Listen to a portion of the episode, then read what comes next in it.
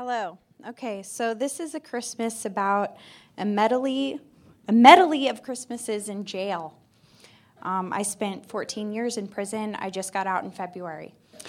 Thank you. Um, so, my first Christmas in prison, I was thinking, okay, I enjoy Christmas. It's my favorite holiday. I can't wait. Um, it's something to look forward to in this horrible experience.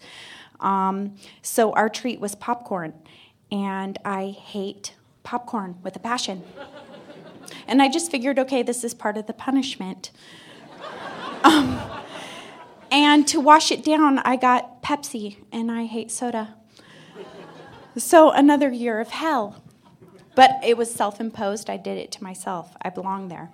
So um, another Christmas that I remember, um, I had joined a inmate council, and that inmate council was. Um, involved in so many different things. And what we did every year was we donated all of the proceeds and funds from our um, store that we had there to Adopt a Village, Adopt a Family, and we would buy them all kinds of gifts and things like that. Well, um, anyway, so from these proceeds too we would have parties and there was 350 of us locked in a gym you cannot leave and so someone came up with the bright, bright idea of karaoke. yes, um, with no Christmas songs. Yay. yeah, it was just rock songs, and everybody enjoys rock songs, right? Um, so nothing is more festive than Linkin Park crawling in your skin. being screamed at you and you cannot leave the gym you're secured in there so there was four of them singing it horribly Yes, it was awesome. I'll never forget that. Um, okay, another thing that we did there is I joined a prison orchestra. And part of that, every year we had a Christmas um, concert for everyone, and we have these guest artists that would come in, and so that's a huge deal for us. It's a it's a big, huge thing for the women that practice for this all year long, and um, so the, ticket sales which which we generate actually help pay for um, us to be able to continue to play. The instruments the instruction everybody that comes in it, it, it's huge. One day a year we get to be cinderellas. One day a year we get to get out of our canary yellow and be beautiful. And I remember the first concert that we had. It was spectacular because we there's a mindset in there. We know that we're bad. We know that we've hurt you, and we genuinely feel bad about that. And we do not expect anyone to show up and encourage us.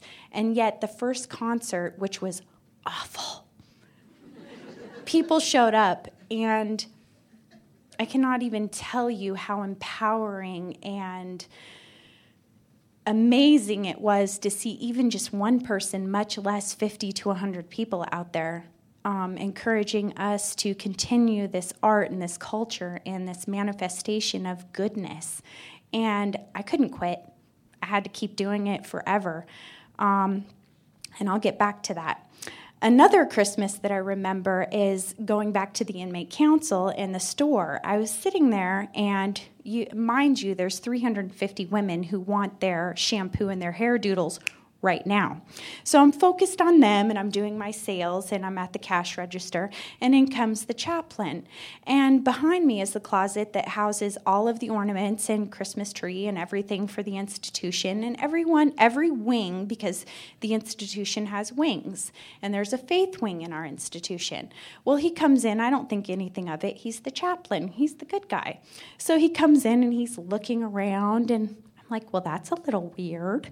So he goes in and he sneaks into the room and he motions for these girls to come in and they take out all kinds of ornaments. And I'm like, bye, chaplain, have fun with the ornaments. Well, here comes the sergeant. Sarah, where are the ornaments?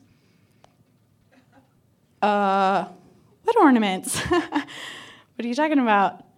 Well, the ones that we had in there.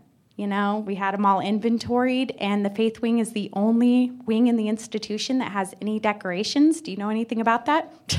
no. Not at all. So the chaplain stole Christmas.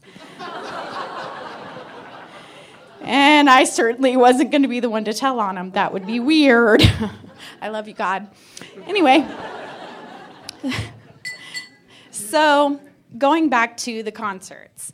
Um, so we have, I've been playing with this, this orchestra for nine years.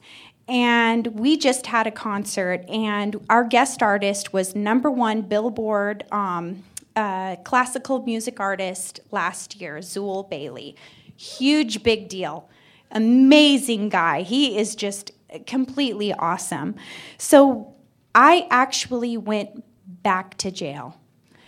What was interesting about this is I got to leave. I had a visitor badge. And I went in there for a very special reason. I went in there because I love those women. They're good people. They made bad choices. I get it. I made I made some bad choices too, but everybody changes and I just wanted to encourage them and show them that I didn't forget them and that I love them.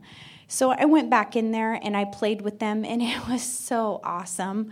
And the most awesome thing was for the first time, I got to leave with my family this time.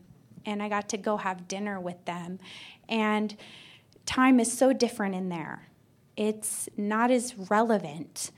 Out here, everything moves so fast, and people don't appreciate things in the same manner everything is appreciated, but you grow to appreciate things in a different flavor when they're not so readily available to you. This will be the first year in 15 years that I will actually be able to go home and have my mom's cooking for Christmas. I don't give a crap about some presents. I just care that I can hug my mom whenever I want to. And I'm so excited about it it's so much better than Zuill Bailey. he's really cool and he's so handsome, but nothing beats mom for Christmas. And I just have to say that there is a different flavor when you've denied yourself the ability to have Christmas and you've denied yourself all of these wonderful, beautiful things, and the appreciation just glows for you. And there are good people in there that have made really bad mistakes, but just know that they have beautiful, beautiful hearts. Thank you.